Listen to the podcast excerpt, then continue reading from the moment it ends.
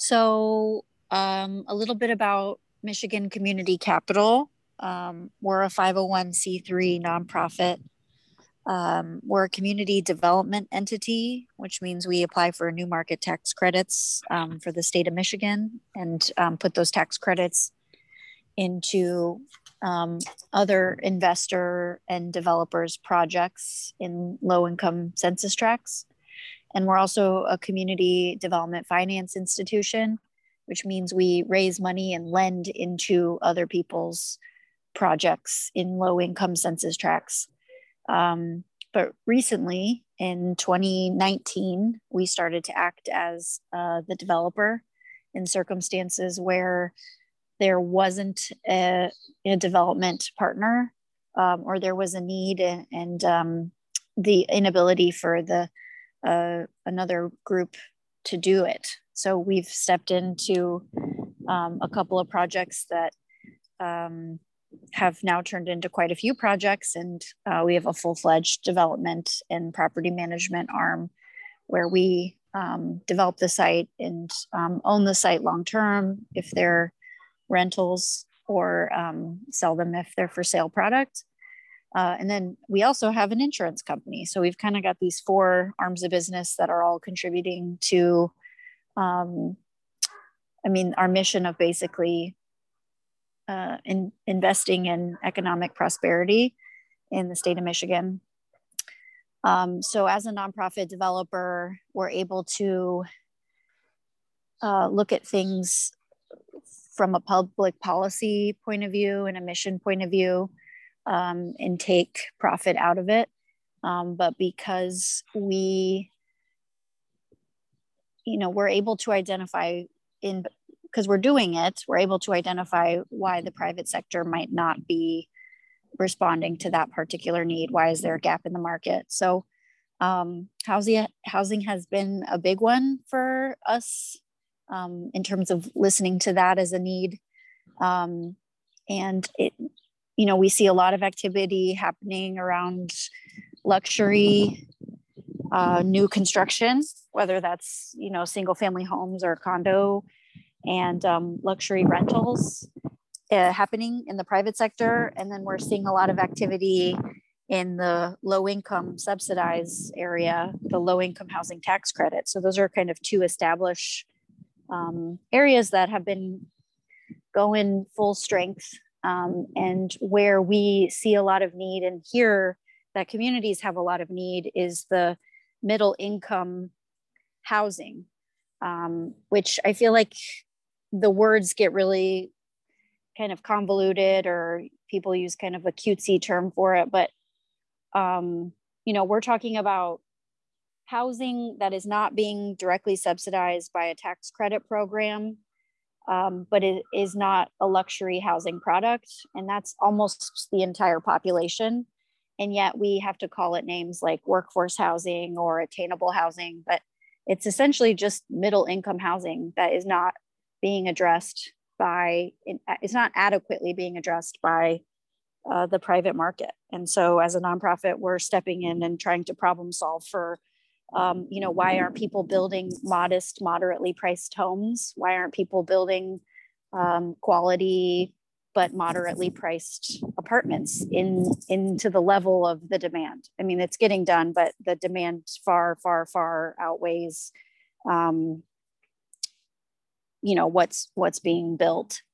Um, and so i'm sure you're going to provide more data about it but obviously the cost to construct is super high and the amount of developers in the state um, they're not yet at the point that they're having to compete um, to to figure out i mean if there's enough demand to do either LIHTC or luxury um,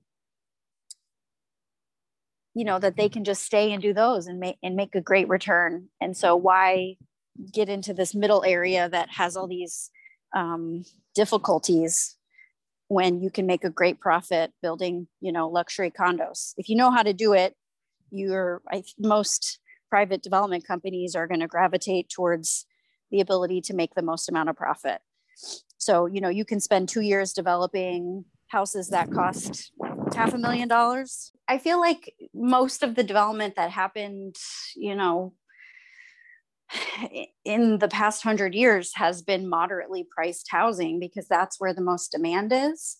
Um, but there's just a lack of enough, um, you know, building, development, construction talent um, that those industries can focus where there is the most amount of profit, um, which is going to be heavily subsidized, large multifamily LIHTC projects um, and luxury development.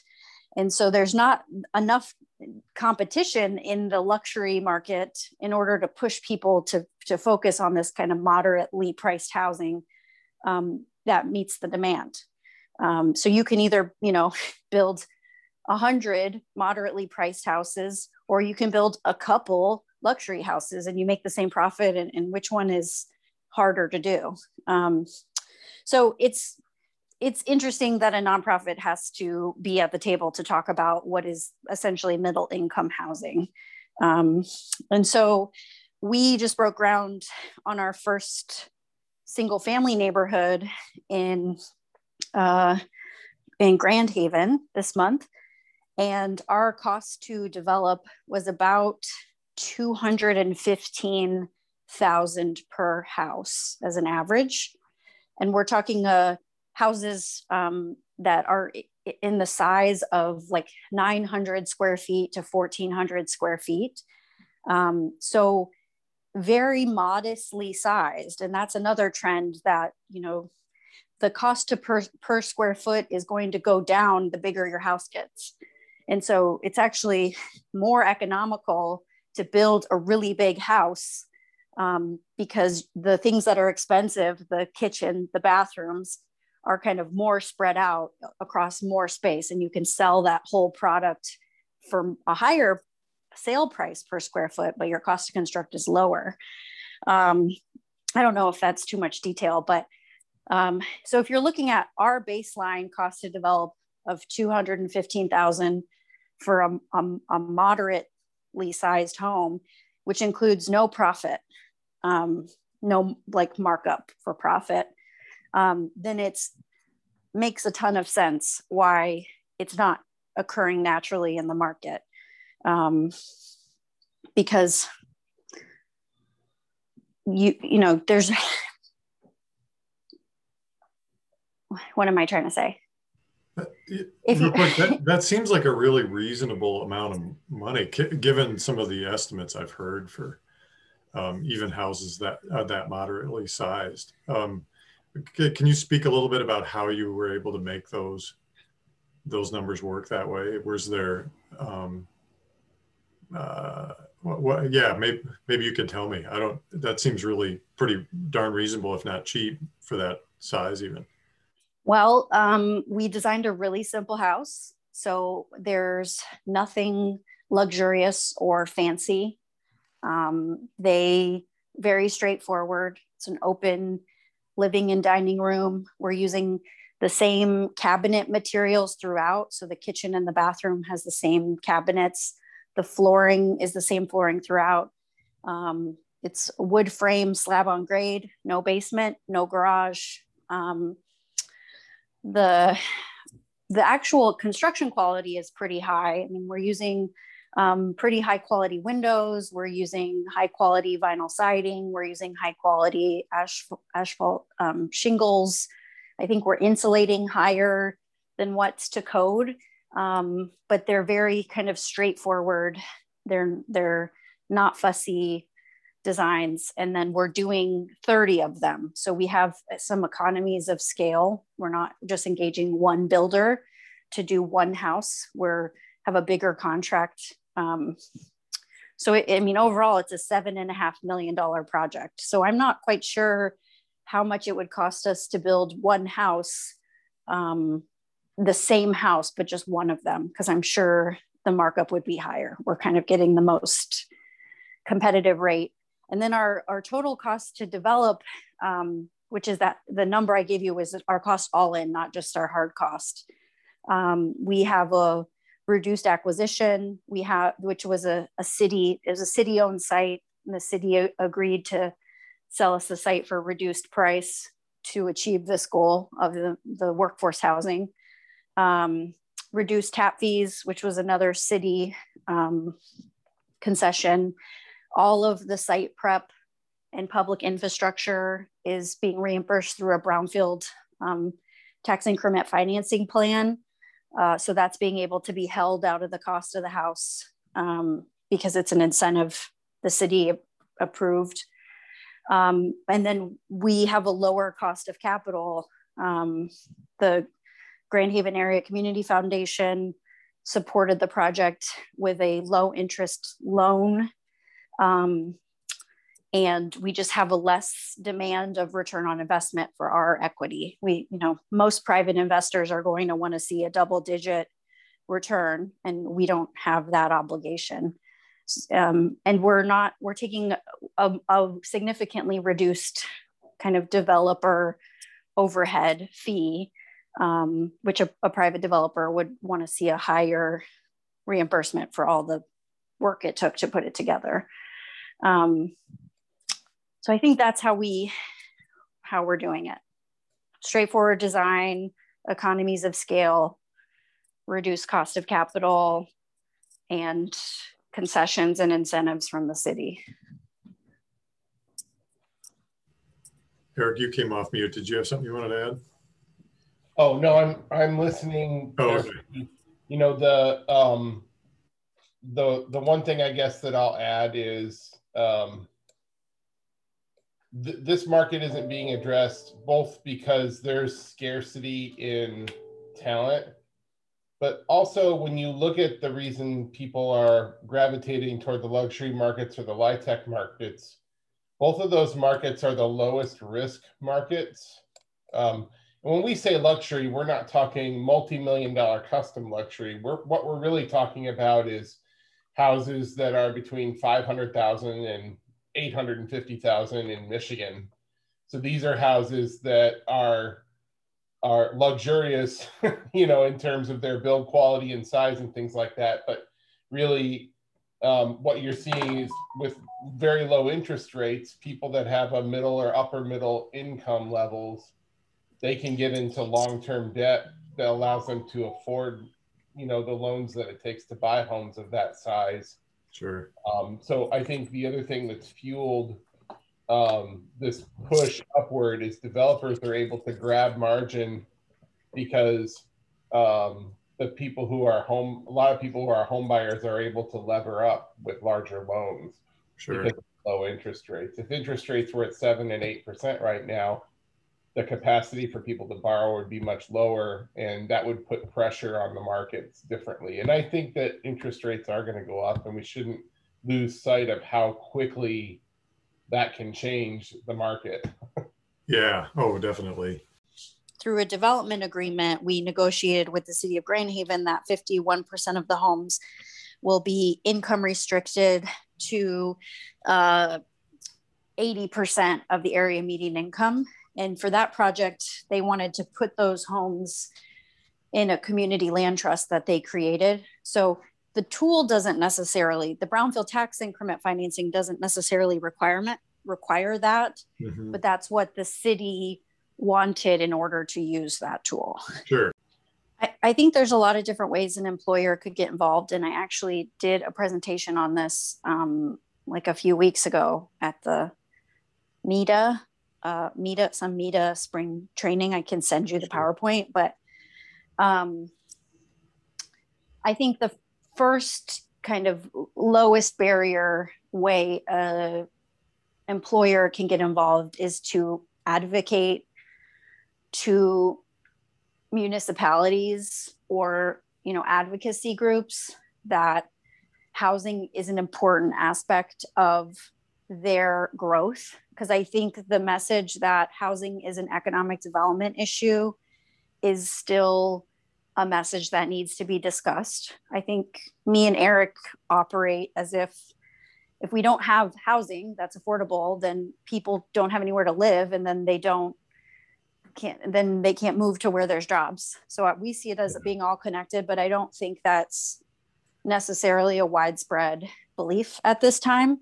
So just being an advocate for the support of housing and changing the perception of, you know, what is quote low income housing, what is quote affordable housing.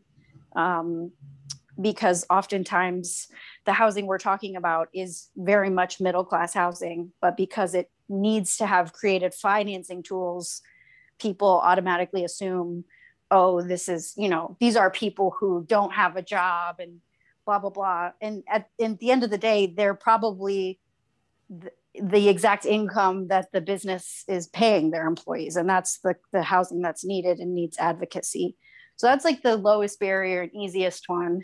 Mm-hmm. Um, I think if the employer doesn't see anything happening from advocacy work or they want to be more proactive, um, investing, like putting their money up as either an equity um, uh, in the project or I mean, the most immediate would be a grant grant into the project to help encourage housing at that price point.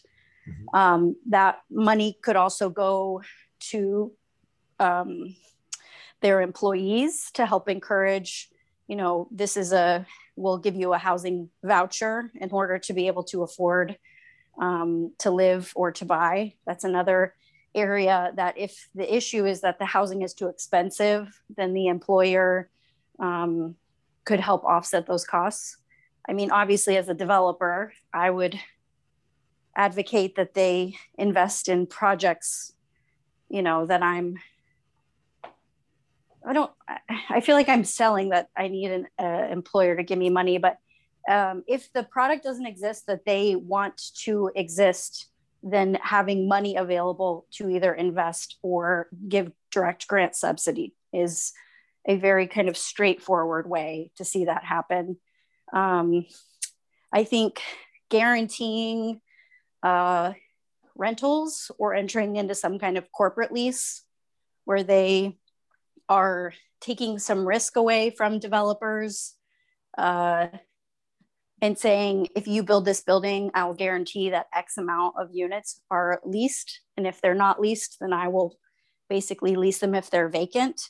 Um, a lot of times in multifamily settings, if we're doing a project that is um, addressing a gap in the market, so it hasn't been done in a really long time, then you're doing a lot of work to convince the bank that it is necessary and you know you're doing market studies to show there's a demand but if there's no comps if there's no real life other examples in the community the bank is more skittish. And so having an employer at the table with you to say it is necessary and it's so necessary that I will guarantee X percentage is filled in the building, um, then it, it makes it just easier to finance because the um, the bank gets some more comfort that there's a demand for this even if there's nothing else like it in the in the community um, so that's another way they can get involved um,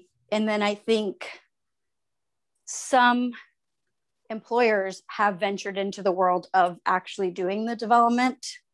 I wouldn't necessarily recommend that, but I have definitely seen some examples of it where they're so desperate for housing that they act as the developer and actually own um, the housing. So that's kind of, mm-hmm. to me, the most extreme way to get involved. So there could be a, and that's probably the highest risk for the employer necessarily. So it's risk mitigation can be a huge role. Um, lease uh, lease guarantees that would guarantee the employer um, some rooms for their employees, but also um, some less less uh, financing risk. Um, and then if so, if they pooled together, if there were a group of employee employers that had a need like this, they could talk to an agency like yours and um, and say this is the kind of mix that we believe is out there. Work on with some uh, marketing studies or some project or site specific uh, market studies, and and then do some risk management, provide some funding or financing or agreements that could um, help push that project along or initiate it. Yeah, I mean, I don't want to say that we're the only game in town. I think there's the potential to incentivize private developers to do the kind of housing they want as well. Mm. Um, so I don't necessarily want to say that we're the only ones that they can do that with. There's a ton of great private developers and construction companies. And if they're given a good enough reason to do housing in an area or do housing in a certain price point, then they potentially could, you know, shift their focus and priorities. So um, sure. I, I think we're a good group to offer neutral advice to you know what is helpful to developers and what is not helpful mm-hmm. um, so so best thing to do right for them is reach out to a local developer and just start talking about ideas reach out to fellow employers talk about some of their common goals similar to what we're doing in this meeting hopefully but also eventually talk to some local builders and figure out if there's yeah. reach out to their municipality and talk about yeah. how are they encouraging housing. Yeah there's really two big issues right? The first issue is what do we want and that's that's about the employer driving the conversation about are we housing their employees or are they being a good corporate citizen and recognizing the issues in the community is it preventing them from expanding and what are the income levels of the people that that need to be housed. So there's a, a conversation that has to happen at the community about what is needed. Yeah. And then after you figure out what is needed, there's an entirely separate conversation that has to happen that's connected uh, about how to pay for it. Mm. And I think that we have the ability to offer, uh, like Marilyn said, sort of neutral guidance on both of those topics because we have been up and down that mountain before a couple of times. Um, Marilyn's really specialized a lot in how to build these things. Uh, and I've done a lot of fundraising and fund structuring in the past. And so it, it takes all of those things, but I do think the, the lead off conversation is always what do we need and why? Mm-hmm. And then we all agree yeah can we all agree on this and then once you have that then the conversation about the financing gets pretty academic right it's grants loans and investments and it really gets down again we've said previously to how much long-term involvement and custody and ownership does the business really want to play as a part of the housing process are they looking to just incentivize the work or are they you know, attempting to start a housing development company as some businesses have. So it, you know, that's a conversation that occurs on a spectrum that um, that happens after you get consensus about what you need. And is it um, seems like when I, when I've talked to some individual developers, they they're always mentioning a like they've got a a site. They're typically looking at the site first and then figuring out what kind of housing can fit and then they're always talking about right away well i've got to hire a, a, marketing person to really verify that the demand that i'm thinking of for this housing type is there to support the numbers of units and and cost and that kind of thing. If if employers are talking about what trying to discuss discuss what form should this housing take should that um, is there is there um, a big need right away for that kind of market study? Or can they go with some of these regional market studies that we've had done and say you know together as this group of employers we feel very strongly because we've talked to our employees about this particular housing type. This is what will meet our need and then move forward confidently with that? I think piggybacking off of regional studies that have been done and providing actual hiring data pooled together i think that that is one of the most powerful ways to demonstrate need is to provide employment data. And it's sometimes the most difficult for a developer to get. And hmm. it's something that investors love banks love you know state organizations love to to when employers are saying who they want to hire and what they're going to make or who they're trying to hire or who they have hired and their income and even data of how far they're traveling from work um, i mean they don't have to commission any kind of study. If they have their own data from their um, their own organization that's incredibly powerful um, to a developer or a lender yeah. um, to, to build confidence. Great. I mean, your yeah. market study folks are gonna they're gonna call your employers and ask them. you know, that's how the market studies get written. Good yeah. anyway. So they're the they're the source of the market data, really. So they can just write it themselves. And yeah, if the sample size is large enough, which is the issue, so you yeah. need consensus among a and projecting out their growth too i mean like they're sharing i know that a lot of it's like insider trading but sharing out like we're projected to hire x amount of employees over the next five years. I mean that's like direct proof um, of who your consumer is going to be of a you know real estate project.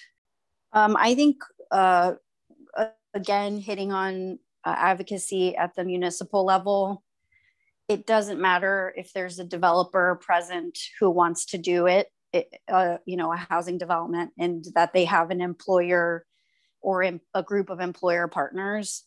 If the municipality doesn't support the kind of housing they want, or the density of the housing, or the price of the housing, or getting involved through concessions and incentives, um, a municipality has the ability to completely kill a deal. So yeah. having the, you know, governing body be on board with with those goals as well is important. Great point. Incentive zoning, be housing friendly, be willing to expand utilities if need be to make that happen. Messaging about what is um, affordable housing. It's not a dirty word. Yeah. Yeah, the wording is so important when we've been talking about housing, especially with planning commissions. You start talking density and they get all nervous about making changes that, that bring that because they imagine the cinder block Soviet apartments of a thousand units. Mm-hmm. I mean, density, the, the biggest issue that I see in my limited brush on this stuff, and Marilyn probably sees more, but I mean, look around at a lot of cities that had post-war homes that were built. Those homes were small, the lots were small. That that is generally, even though they're single family, that's a generally dense way to build. Yeah. And a lot of those now are very thriving communities that have a lot of value for the square feet because of their proximity to the rest of the amenities in the area. So just because it's a small home and just because it's a um, close uh, together, close together does not make it an unattractive place to live. I mean, yeah. it, you, I have older relatives that have moved to Florida.